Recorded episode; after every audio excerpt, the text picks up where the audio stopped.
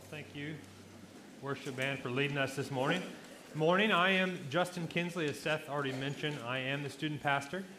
And as I was preparing for today, I went into my closet to see what I would wear, and I had a stack of t shirts, what youth pastors wear, and I decided I need to go shopping. So, wearing my new digs this morning, but it is, it is really good to be with you guys, and uh, so exciting to dig into God's Word and to uh, worship with you and just to be uh, together. It, it, really is a blessing to be up here. Uh, so, with the arrival of a new year, often come these grand illusions of the future, of what our lives could look like for the better. And so, we make these things called New Year's resolutions, or we make goals that we'd like to accomplish in the new year. Some of these common resolutions are to eat better, that's always mine to exercise more, that's always mine. To read more, again, always mine. Or to learn a new skill. Overall, after Christmas ends, we begin to focus on the future. What's next? What lies ahead of us in the new year? How our lives will be so much better, and what we need to change to make our lives look like that. In the Bible, there are certain themes that pop up time and time again, almost as if God is using this yellow highlighter to tell us something is very important. And one of those th- themes that I want to focus on this morning is the theme of remembrance. This emphasis that God places throughout His Word, time and time again, on the importance for us to remember, to think back. So, before I came to Faith Bible Church, I was a student at Dallas Theological Seminary. Uh, it's kind of a prerequisite here. Um, and so I, I was there as a student, didn't have Dr. Hitchcock, um, had heard of him, and so I did not take his class. Uh, no, I'm just playing wherever he is. He's probably watching online. Um, but I was there at DTS, and uh, if you are a student at DTS and you're married, often you are not the only one learning. Your wife is, is learning alongside of you as she uh, listens to you and as she uh, sees what you're studying, as you converse about your days, that kind of thing. Uh, but if you ask my wife, there is one thing that she will always remember from our time at DTS. So, one semester I was in a Hebrew class, and to help me remember my vocabulary words, I would use these mnemonic devices. And so, after a long study session, I decided to take a nap because, as most people, Hebrew makes us fall asleep. And so, I was uh, sleeping in uh, our bedroom, and uh, Rachel came to wake me up because I'd been sleeping for a while, and she gently nudged me as she does and uh, woke me up. And out of a deep sleep, I began to yell the Hebrew word, Zakar, Zakar. I've got to remember to wash Zakar. and so from now on, my wife has always remembered the word Zakar, which means to remember. And if we look at Scripture as a whole, a good example of the Bible's emphasis on remembrance is the book of Deuteronomy itself.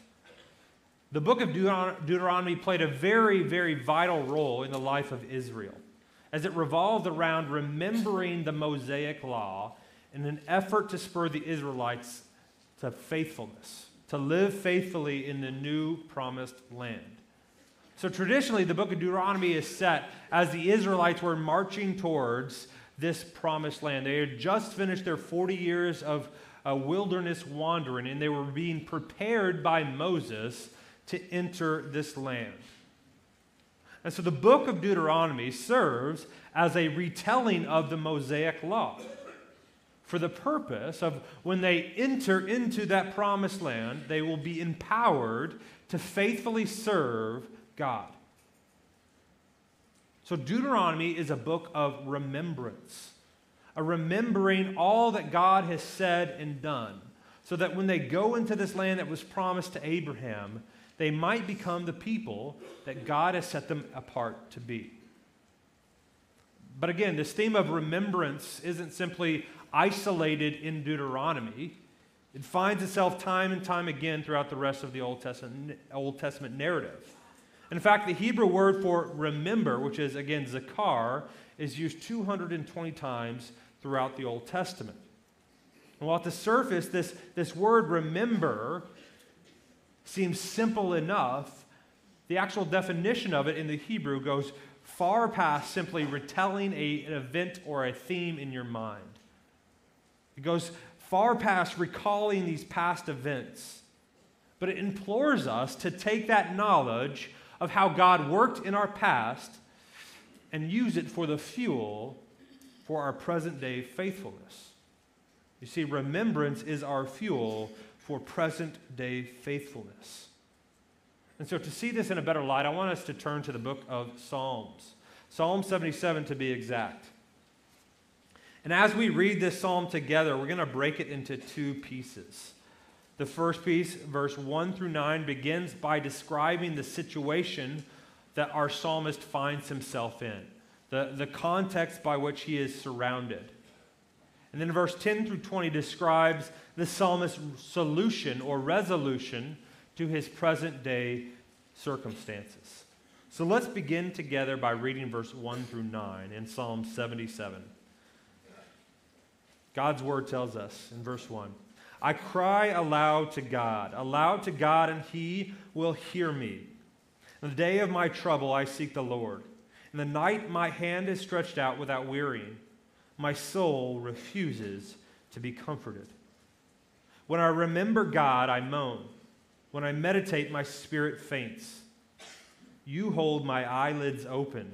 I am so troubled that I cannot speak. I consider the days of old, the years long ago. I said, Let me remember my song in the night. Let me meditate in my heart. Then my spirit made a diligent search. Will the Lord spurn forever and never again be favorable? Has his steadfast love ceased? Are his promises at the end for all time? Has God forgotten to be gracious? Has he, has he in his anger shut up his compassion? I want to stop right here before we move on to the rest of this psalm and, and unpack it just a little bit. So I've titled this section of Psalm 77, Frailty in Forgetfulness. Because just as we read, the psalmist is allowing his current situation to determine how and what he thinks about God. What his experience is telling him is now dictating his understanding of who God is. He has become so internally fixated on the world around him, so much so that no longer can he see the bigger picture of God working.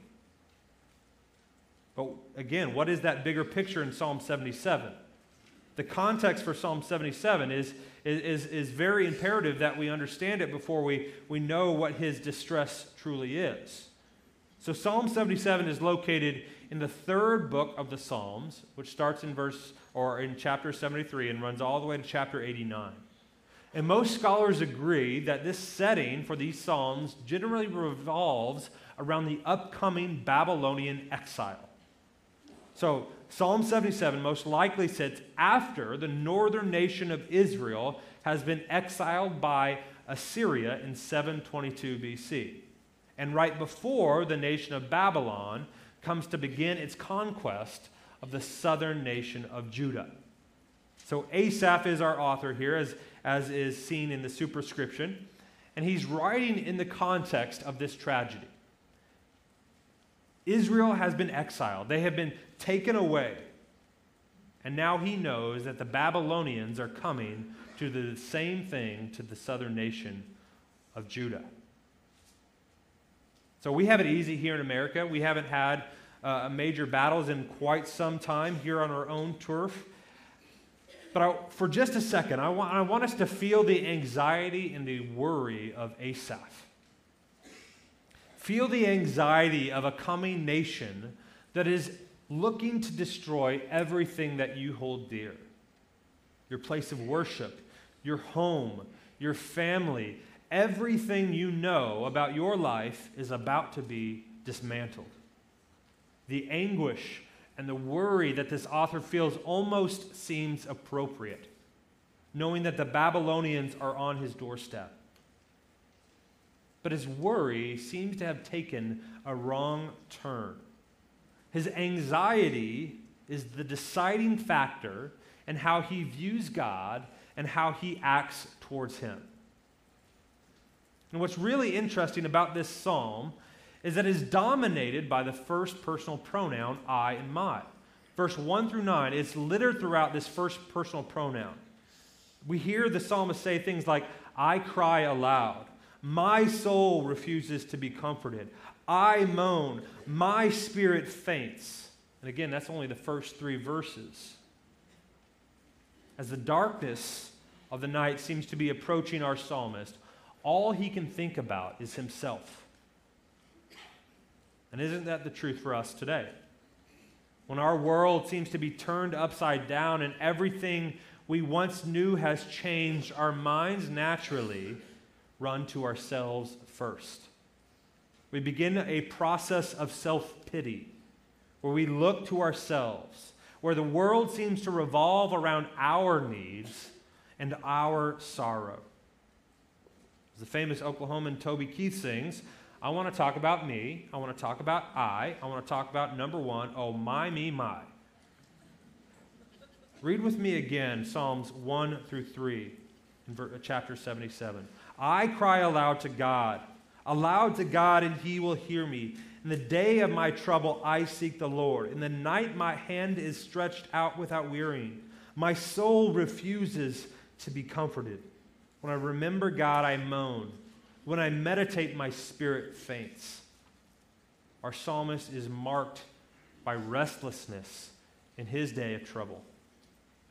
In these verses, again, you can feel the discomfort of our psalmist. He is continually lifting up his hands to the Lord, yet no comfort seems to be coming his way. The imagery is all too familiar as it depicts the struggle to feel God, to feel his comfort and his love and his peace during the moments of life that bring extreme sadness and depression. And in verse 2, the Hebrew word stretched out can also mean to drip. And what this psalmist is saying, he is, he is so uh, uh, worried and anxious that he is literally sweating at night, raising his hands to the Lord for help. Again, this, this picture is further broadened when he says in verse 4 You hold my eyelids open. I am so troubled that I cannot speak. The psalmist's misery is so much so that now, not only does it seem like God has fled from him, but so has his sleep. One author puts it this way Distress weighs so heavily upon the writer that he cannot find utterance. His words choke him when he tries to speak. Our psalmist is restless in his distress. But to make matters worse, the psalmist, his restlessness turns into questioning the character and actions of God. Asaph begins to question whether God is truly loving, whether God is, is truly gracious, if his compassion has been shut up. If we're honest with ourselves, such questions has probably entered our own minds at times as we've walked through this darkness of despair. We expect God to act in accordance to what we think is best for us. And when He doesn't, our first response is to question His faithfulness.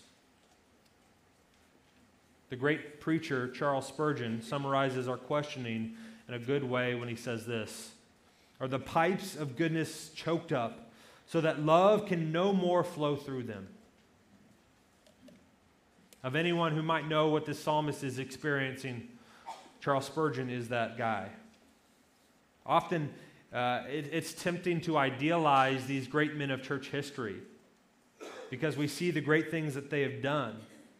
But they're not without their own demons. And, and Charles Spurgeon had some great ones. Throughout his life, he battled, he battled with gout, neuralgia, debilitating headaches, and, and severe depression. And one time, while he was speaking on Psalm 77, Spurgeon made these comments. And see if you can resonate with these. Some of us know what it is to both physically and spiritually be compelled to use these words. No respite has been afforded to us by the silence of night. Our bed has been a rack to us. Our body has been in torment. Our spirit is in anguish. Have you been there? These words are a great picture of the times of darkness that we all experience. Our souls and our bodies toss and turn in continual anguish. And it seems like God cannot be found. But luckily for us, this is not where the psalmist concludes. Psalm 77 concludes with a different resolution. A resolution, as Warren Wiersbe says, is to never doubt in the darkness what God has told us in the light. To never doubt in the darkness what God has told us in the light. The solution for Asaph is to remember. So turn with me back to Psalm 77 and let's read the rest of this passage together. Verse 10 says this Then I said, I will appeal to this to the years of the right hand of the Most High. I will remember the deeds of the Lord. Yes, I will remember your works of old. I will ponder all of your work and meditate on your mighty deeds. Your way, O God, is holy. What God is great like our God? You are the God who works wonders. You have made known your might among the peoples. With your arm, you redeemed the children of Jacob and Joseph. When the waters saw you, O God, when the waters saw you, they were afraid. Indeed, the deep trembled. The clouds poured out water. The skies gave forth thunder. Your arrows flashed on every side. The cl- crash of your thunder was in the whirlwind. Your lightnings lighted up the world. The earth trembled and shook. Your way was through the sea your path through the great waters, yet your footprints were unseen. You led your people like a flock by the hand of Moses and Aaron. You see, what Asaph is doing in this passage is extremely simple at its core, very easy. But often, it's the very last thing we do when we're confronted by a trial. You see, in his moment of despair, when everything was turning upside, when the darkness had surrounded Asaph, he chose to remember. Asaph chose to turn his mind from the discomfort of his situation and instead remember the works of the Lord. You can see this turn in his thinking in verse 10. After nine whole verses of complaining and questioning God, the author purposefully diverts his eyes away from himself and his current situation, and he chooses to behold the great works of God. He tells us, Then I said, I will appeal to this, to the years of the right hand of the Most High. Now, I'm reading now the ESV, but some of you probably have different passages or, or, different translations that say something a little bit different. And, and this passage is really difficult in the Hebrew to translate correctly. Uh, and so there's many different ideas of how this should be played out. And whether your verse or you're reading the ESV like mine or, or some other translation, what we see in either verse 10 or 11 is a, fo- a shift in focus of our psalmist from a purely individualistic point of view to a Godward point of view. Asaph makes a decision to remember. And this simple switch in his focus makes all of the difference. Instead of focusing on the Babylonians who are coming to invade his country and the threat that they pose to the way of life for the nation of Judah, Asaph makes a clear decision to remember. He chooses to bring to mind all the ways that God has worked on his behalf, all the ways that he has worked favorably in his past towards the people of Israel, not relenting to act favorably toward them. And you see, our God is an immutable God, He's never changing, and He will not relent in pursuit of His beloved. Our temptation is to look to the future, to look to how we think God should act on our behalf, what he should do for us in the coming year. In fact, I recently was rewatching Star Wars, The Last Jedi, and at one point the antagonist, Kylo Ren, tells the protagonist, Rey, something that I think we've all probably thought in our minds before. He says this Let the past die, kill it. And this is our temptation. This is the temptation of Asaph amidst the coming calamity of the Babylonian Empire to forget the past and focus purely on his current situation. But ultimately, Asaph chooses to remember. Look at the verbs that he uses in verse 11 and 12 to describe his solution to this dark situation. He tells us he will remember the deeds of the Lord, remember the wonders of old, ponder his work, and meditate on his deeds. These all require action, pondering, meditating, and even remembering the works of the Lord go much further than simply recalling these past events, but they include for us a call a call for a person to respond to those great acts in faithfulness, to live presently with faithfulness because of what God has done in our past. In other words, the, the act of remembering the works and deeds of the Lord are meant to lead us to present day faithfulness. Again, Charles Spurgeon has some good words of advice for us when he examines this passage. He says this when faith has its seven years of famine, memory, like Joseph in Egypt, opens her granaries. Memory for the believer is like nourishing food that comes amidst a personal famine. When all seems lost, remembering who God is and what God has done becomes food for our souls. This food of remembrance is, is one of the main reasons why the Israelites participated in so many festivals and rituals in their religious system. So think with me back to the Passover. When God instructed the Israelites through his prophet Moses to take this unblemished lamb, to paint its blood along their doorpost as a sign that their blood had been atoned through the sacrifice of that lamb. And after that one great uh, act of, uh, of life that God's people in Egypt experienced, God instituted an annual day of remembrance. Every year, the Israelites would think back to God, how, how God remembered them from that death that was inevitable in Egypt. But this festival was not simply done to recall those events or to merely start some sort of tradition. This founding of the Passover festival was instituted so that by remembering who God is and what God has done on behalf of Israel, the Israelites might be empowered to live faithfully in their present circumstances. The, event was not the priority, but it was the act of remembrance which would lead to faithfulness was the basis for these festivals and celebrations in Israel. And as the author of Psalm 77 continues in his remembrance of the, how the Lord has acted on his behalf, verse 13 signals a shift, another shift in the focus of the subject of this psalm. Again, if you remember, verse 1 through 9 was dominated with the first personal pronoun me, my, and I. But now the psalmist begins using the second personal pronoun you. The focus has shifted away from himself and is now firmly planted on the Lord.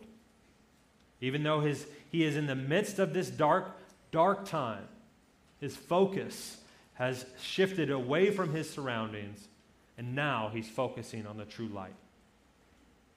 So every year I take the college or the high school students to a, a camp in Colorado called Ravencrest.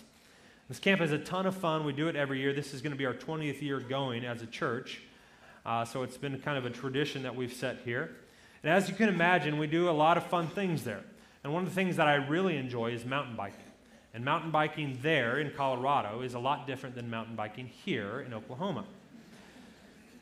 So, needless to say, the first time we go out on these mountain bikes, the staff at Ravencrest make sure to train us as best they can in that uh, those few hours to stay safe on the trail. And one of those things that they teach us is to always place our eyes in the direction we want to go.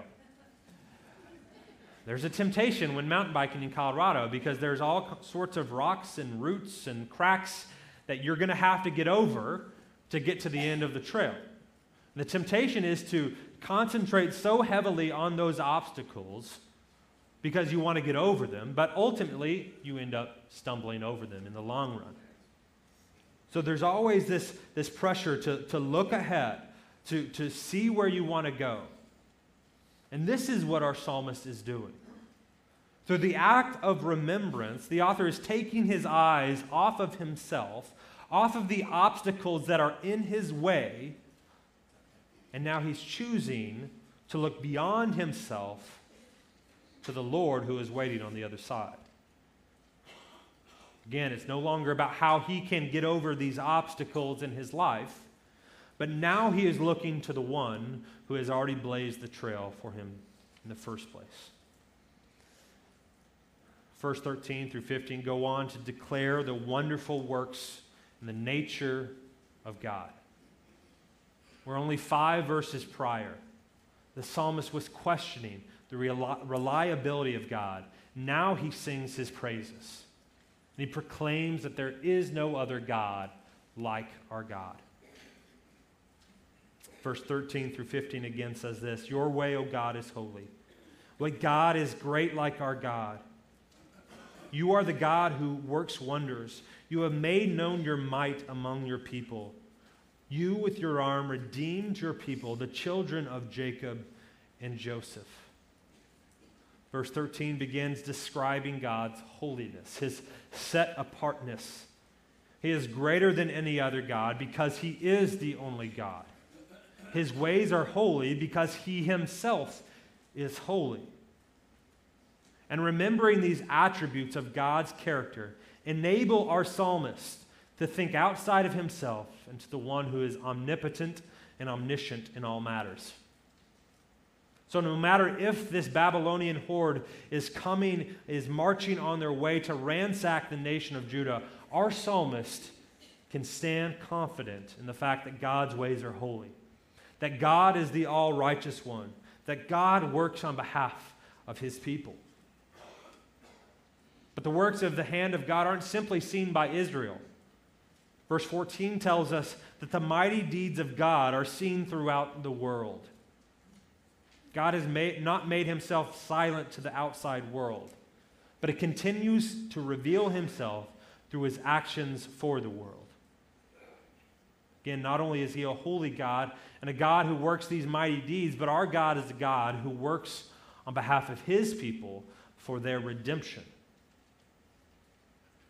So, as the psalmist continually uh, and consciously remembers how the Lord has worked in his past, his mind retreats back to his forefathers, to the people of Israel long ago, and the manner by which God redeemed them out of death and out of slavery in Egypt.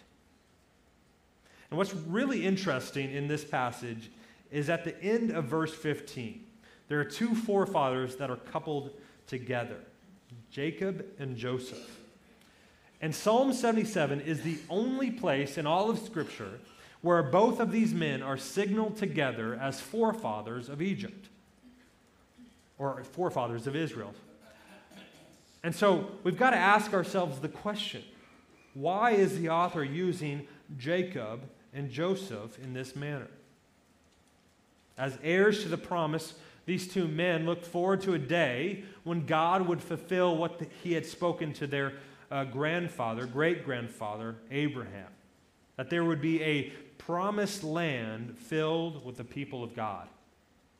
The only problem for Jacob and Joseph is that they both died in Egypt before this promise could be fulfilled.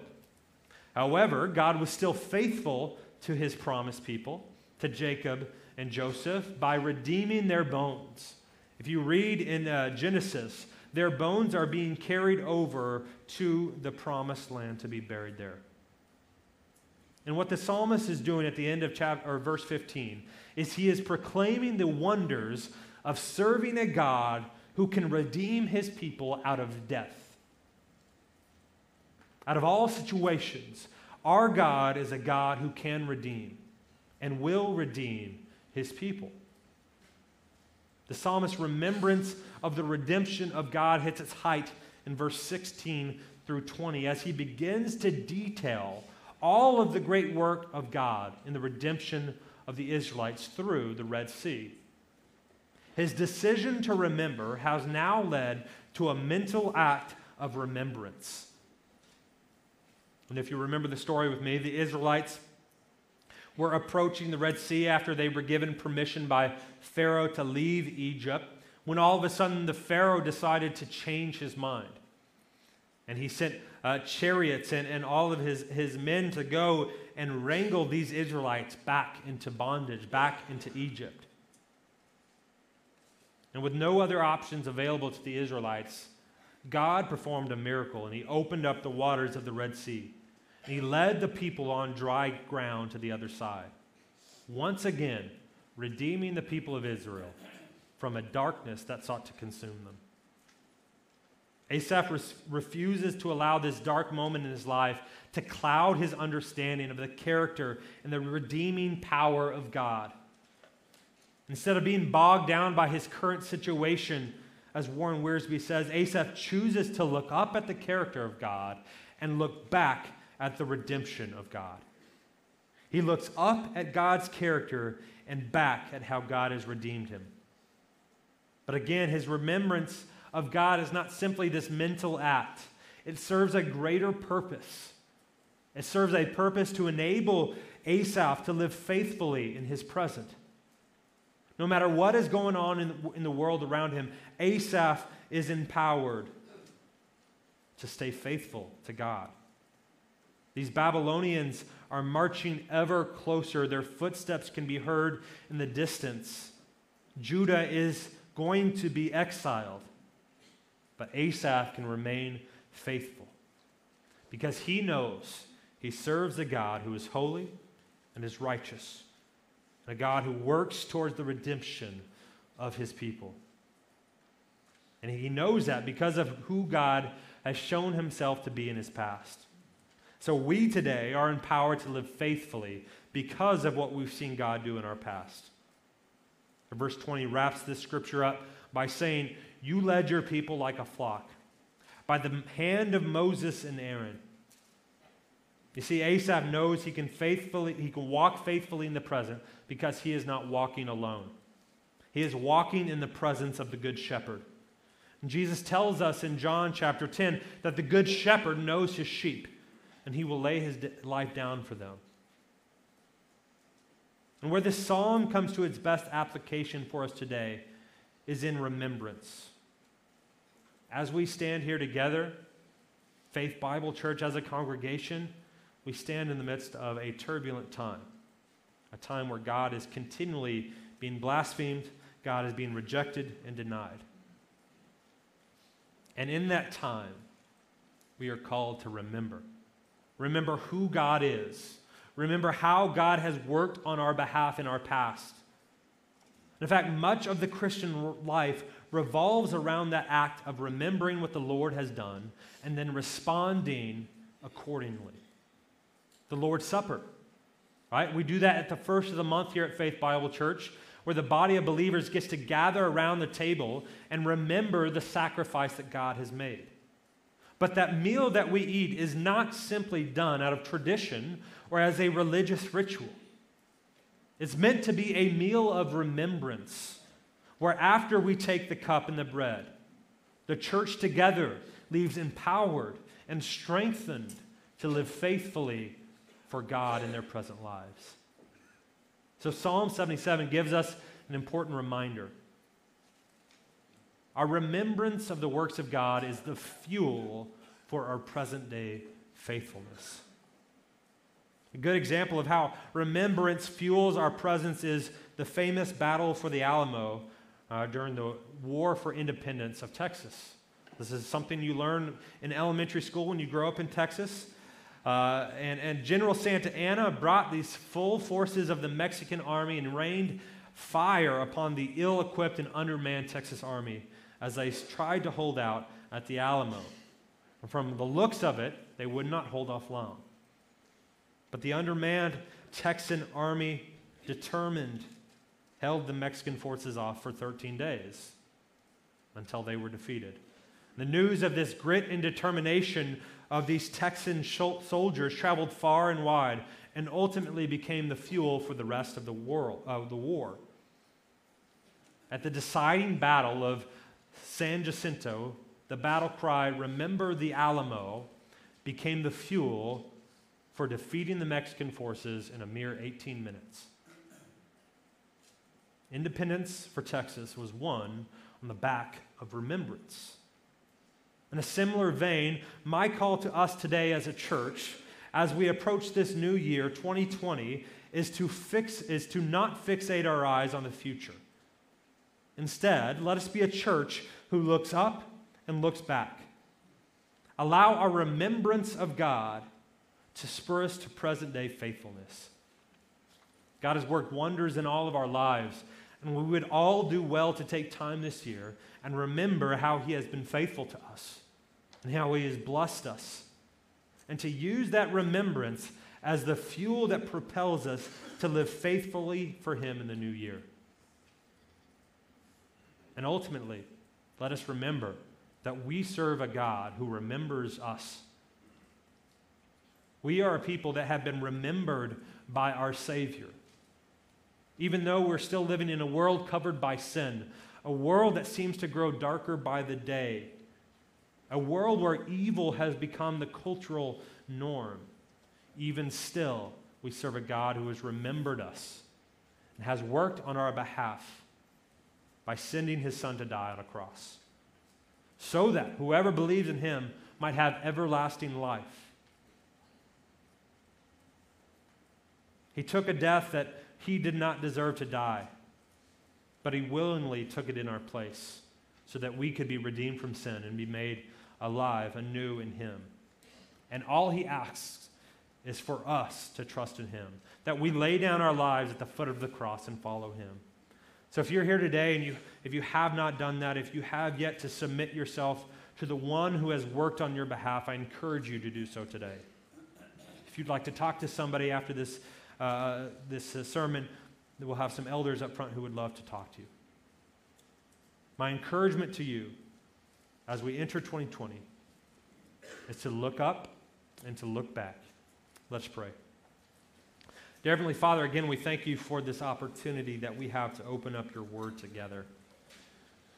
We submit ourselves to it, we submit ourselves to you. And I pray that you would guide and direct us as we enter this new year. I pray that as we go about our days with anticipation of what the future holds, that we would not fail to remember what you have done, to remember the good works that you have done on our behalf, to remember the death that you died on the cross. And I pray that that remembrance would be the fuel that helps us to live faithfully today. I pray that you would be with us as we leave. It's your son's name we pray. Amen.